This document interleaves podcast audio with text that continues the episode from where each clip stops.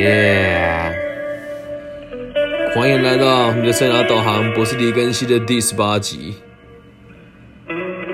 今天要介绍的是，我们该用什么样子的心态来面对高三上学期末的备审资料。这一集的开场音乐由曲凯婷独家赞助播出。OK，好，那我们再切入正题喽。希望我们的开头音乐大家喜欢。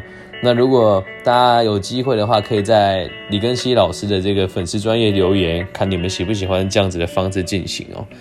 那这一集是针对接下来即将面对备审资料的这个学测战士们哦。哎，每一年的状况都不大一样。那今年呢，也算是比较特殊的一年的原因是。今年的那个备审资料的做法是末代，下一年就是一零八课纲了。那一零八课纲的做法呢，其实也会更更复杂啦。所以，我们今天就针对非一零八的这一届来做一点介绍。我相信明年也会有一样的状况。那我不知道大家有没有开始准备写备审资料了？那里面的内容是什么？有没有认真的去分析过它？那针对某些学校所说的读书计划，或者是个人这个个人资料表，我们有没有好好的去理解它？这个我会在第二十集的时候跟大家好好聊一聊。对，那其实第十九集是因为提前录了嘛，现在所以我回来录补录这第十八集，所以它顺序是有点混乱的，希望大家可以包容哦。OK。那我们先让大家了解一下，因为搞不好我们的听众并不是大家都是高中生，有可能是家长嘛。如果你的孩子现在或者是你自己正在面对这个学测哦，你必须得要知道一件事情是，这只是你们几次升学考试，就是在这一届里面几次升学考几次升学考试其中一次而已，也是第一次哦。有的同学可能会去考统测，有的同学可能会去考职考，所以请大家不要太紧张。如果考不好了，其实也无所谓。那今天要给大家的这个方向是要用什么样子的心态来面对备审资料？假设你真的考得很差，你要的学校都没有达到你的，你的成绩没有达到你要的学校的标准的话呢，那你就不没有必要去申请了嘛。那如果你的条件并不是那么的严格，你说没关系，我选一个科系念就好了，那你现在就要去衡量你的分数到什么地方，能够攀到最好的学校是哪一间？那其实这边有机会再跟大家谈这个填志愿的这个逻辑哦，今天就先不谈了，我们就浅谈一下面对备审资料该有的心态，也希望大家可以把这一集分享给你们的老师。记住一件事哦，会教书跟会了解辅导升学的逻辑是不一样的哦。那能够理解年轻人的心态的人呢，其实也是少之又少，所以希望大家可以多多参照这一集的内容来引导你身边周遭的人，就算你不考。不考学测也不考职考了，你也可以把这个想法分享给你周遭的朋友。好，第一点哦，面对被审资料的第一个原则是诚实，但是要懂得陈述最好的自己，这样理解吗？什么叫诚实？就是不要胡乱。那什么叫最好的自己？要把你有限的表现讲得最好，懂吗？举一个例子哦，就比如说你曾经在高二的时候担任过学校义工队的。对某个队长，一般来讲都是啊，就没有人去选，我就选上啦。那这时候你可能就可以写说，啊，因为我的个性比较积极，然后也比较认真，也比较诚实，也愿意负责任，所以被同学推举为哪一届的什么什么的干部。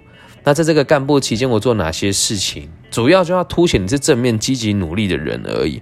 那记得陈述做好自己自己就够了，但是绝对不要说谎。有些人可能还会用一些比较投机取巧的方式取得一些认证哦。那我相信聪明的人一看就知道。那如果你选择的学校，听清楚喽，我并不是批评哦。如果你选择的学校愿意相信这些造假的资料的话，那这个学校还值得你读吗？因此，在坊间会有很多那一些帮你做备审资料的公司行号或是补习班，花个六千块到一万块就可能可以帮你做好整套的准备，那就是不诚实的。如果在这个阶段不诚实，下个阶段也不诚实，我只能告诉你，你会平步青云。但是等你成功了之后，你会发现，你能够以投机取巧的方式去取得暂时的成功，你就会凭实力输掉你拥有的一切。所以第一点要诚实，但要懂得陈述最好的自己，绝对不要说谎。再来第二点哦，在写备审资料的时候，一定要有一个具体的未来方向。什么叫具体的未来方向？我念了这个科系之后要做什么，我是知道的，这个叫具体的未来方向。你要去理解啊，如果今天你要让一个人认识你，你希望他了解的是你的过去，还是希望他了解的是你和他在未来该怎么合作？我相信多数都是未来该怎么合作，因此不用花太多的时间来陈述你的过去是什么，而是要多花一点心思在于你未来的规划里面。那至于方向是什么呢？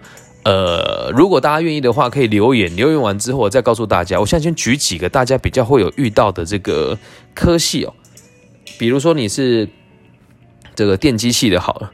那电机系的同学毕业呢？呃，一定有人会说是足科工程师嘛？但实际上在电机里面学的就是电学、力学，然后油压、气压这些东西哦。那这里你就可以提说，在我毕业之后，我想要成为一位什么样子的工作者？比如说设备工程师。那这个方向是，如果这个大方向有人的小方向是什么？我的这个读书计划该怎么去做准备？那你会说，老师，我在高中诶，我怎么可能会知道这件事情？你说对啦，但如果今天跟他讲说，我毕业之后我也不知道干嘛，我只在这里尝试而已啦。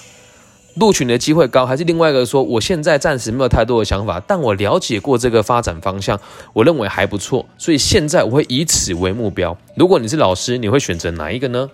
那这一点，如果大家看法不一样，可以在底下留言跟我们分享哦。在第三个重点哦，你一定要在背程这上面提到一个关键点，就是。你在今年暑假来临的时候不会荒废你的生活，光是这一点就让很多教授眼睛为之一亮。那如果你要说说就好，我觉得也也不能尽量不要这么做啦。你可以写十分做到七八分嘛，因为确实你们呃正常来讲，这里的考生都是已经经历了三年的两年半的折磨，这是肯定的。但如果你可以在你的背景资料里面提到。我在暑假会为了我的新的大学的生涯来做准备，那这个力道就很够了。那什么叫做不荒废哦？我们在写读书计划的时候，我写生涯规划里面的生涯规划的时候，里面都会有所谓的短期、中期跟长期。我先概略提一下，接下来后来后面会有好几集都是为了备审资料而做的。那也会希望大家可以去传送它啦，因为希望可以帮助更多人了哦。好。怎么样叫做在暑假不会荒废呢？一定要找到你所读的科系，你去看它的大一的必修有哪一些，去除掉那些没有必要的科目。什么叫没有必要的科目？英文啊、军训啊、体育啦、通识啦、历史啦、中文啊这些东西，你会发现好像要读这三四个科目而已。先去书局找它相关的书目回来念一念，或者是去问问在高职或是武装有读过这些东西的同学，让你在暑假能够做个先修。与此同时哦，因为今年有疫情，所以比较不推荐哦。我会希望你有机会一个人去旅行，去走一走。那在备审资料里面有没有有没有必要写写出来呢？其实就看你自己了。所以记得在备审资料里面一定要提到，在暑假的时候你要做哪些事情，让人家知道你是认真积极的，而且不会像一般准备录取大学生的学生一样随便用比较懒散的态度来面对，那你录取机会就会高。然后再来哦。诶，提到就这个下下一点哦，希望大家可以拟定有效的读书计划。那什么叫有效的读书计划呢？假设可以，请你早一天请假去大学端去大学端旁听，因为我都我们都都知道考完学测学校的状况是什么了。你请一天或半天去，先去查那个学校必修课，大一的必修课是在哪哪一个时间点，然后去旁听，对。现在大学已经放寒假了，所以要等到下学期开始，去旁听他们这堂课上哪些内容，你才有办法去写出具体的读书计划，这样能够理解吗？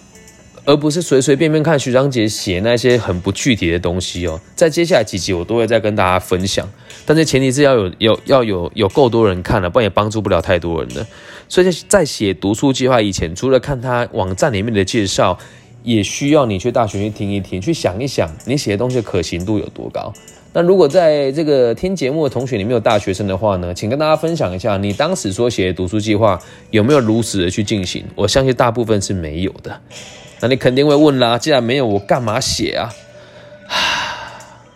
那要检讨的不是这个制度啊，而是要检讨写的这个人呢。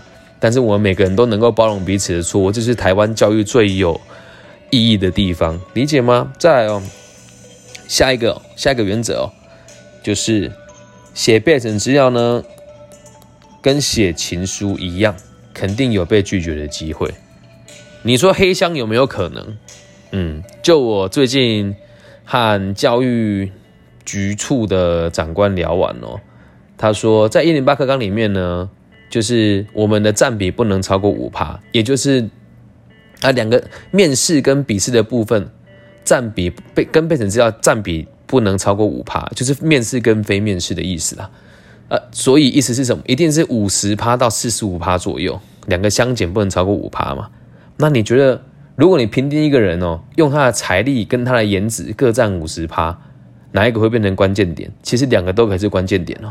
因为就算这个人的笔试满分，面试你只给他一分，你一样进不了这个学校。所以我们不能讲走后门，一定有某些人在某些地方，他有某些不同的资源，让我们理解，让我们去跟学校谈判。所以，如果你做得很好，是没有录取也很正常，这样能够理解吗？那我并不是说这套制度不公平哦，而是如果你是教授，会不会想要录取条件更好的学生？会不会想要录取跟你裙带关系比较好的学生？肯定会。那如果你和我一样，和你和这个根系老师一样，也都是没有背景的人，那你自己就要去思考：如果我做了全力还没有录取，该怎么办？其实也无所谓，准备好好考职考就好了。如果你考职考，反而这些问题全部都没有了，不是吗？所以最后一个原则哦，第六个原则哦，就是要告诉大家随缘，知道吗？如果你有真的非常想去念的科系，在你放榜的这个过程呢，在你得到这个学测的指的放榜的结果以前，你绝对没有资格松懈。那如果你认为自己真的已经受够了，不想再花时间读书了，我知道很多人都有这种想法。其实说真的，大学读哪里影响真的是有啦。但是还是那一句话，你大学读什么，跟你在大学做了什么，后者比较重要。所以如果你是爸爸妈妈的角色，也请你不要一直苛责他，要他认真读哦。因为他如果真的不想读，你逼他也没有用啊。所以在这个阶段当中，会有很多专家跟你说什么，他可以协助你做备审资料。但奉劝各位哦，等简章出来了，现在应该出来了，去看一看每间学校所要的是什么。然后在后面几集，我会录一些比较掏脚波，也不能叫掏脚波啦，比较聪明的方式来面对这些推甄还有面试的节目。那就先在这边预祝大家都可以考到自己心目中的第一志愿，然后。不要在这个学测的这个路径当中感到太大压力。那我们这个节目呢，其实也是有提供这样子的备审资料的辅导。对，那收入不够高的同学，我们就是义务服务啦。我们现在一周就会开放三个名额是免费服务，就希望对大家有帮助喽。大家晚安，拜。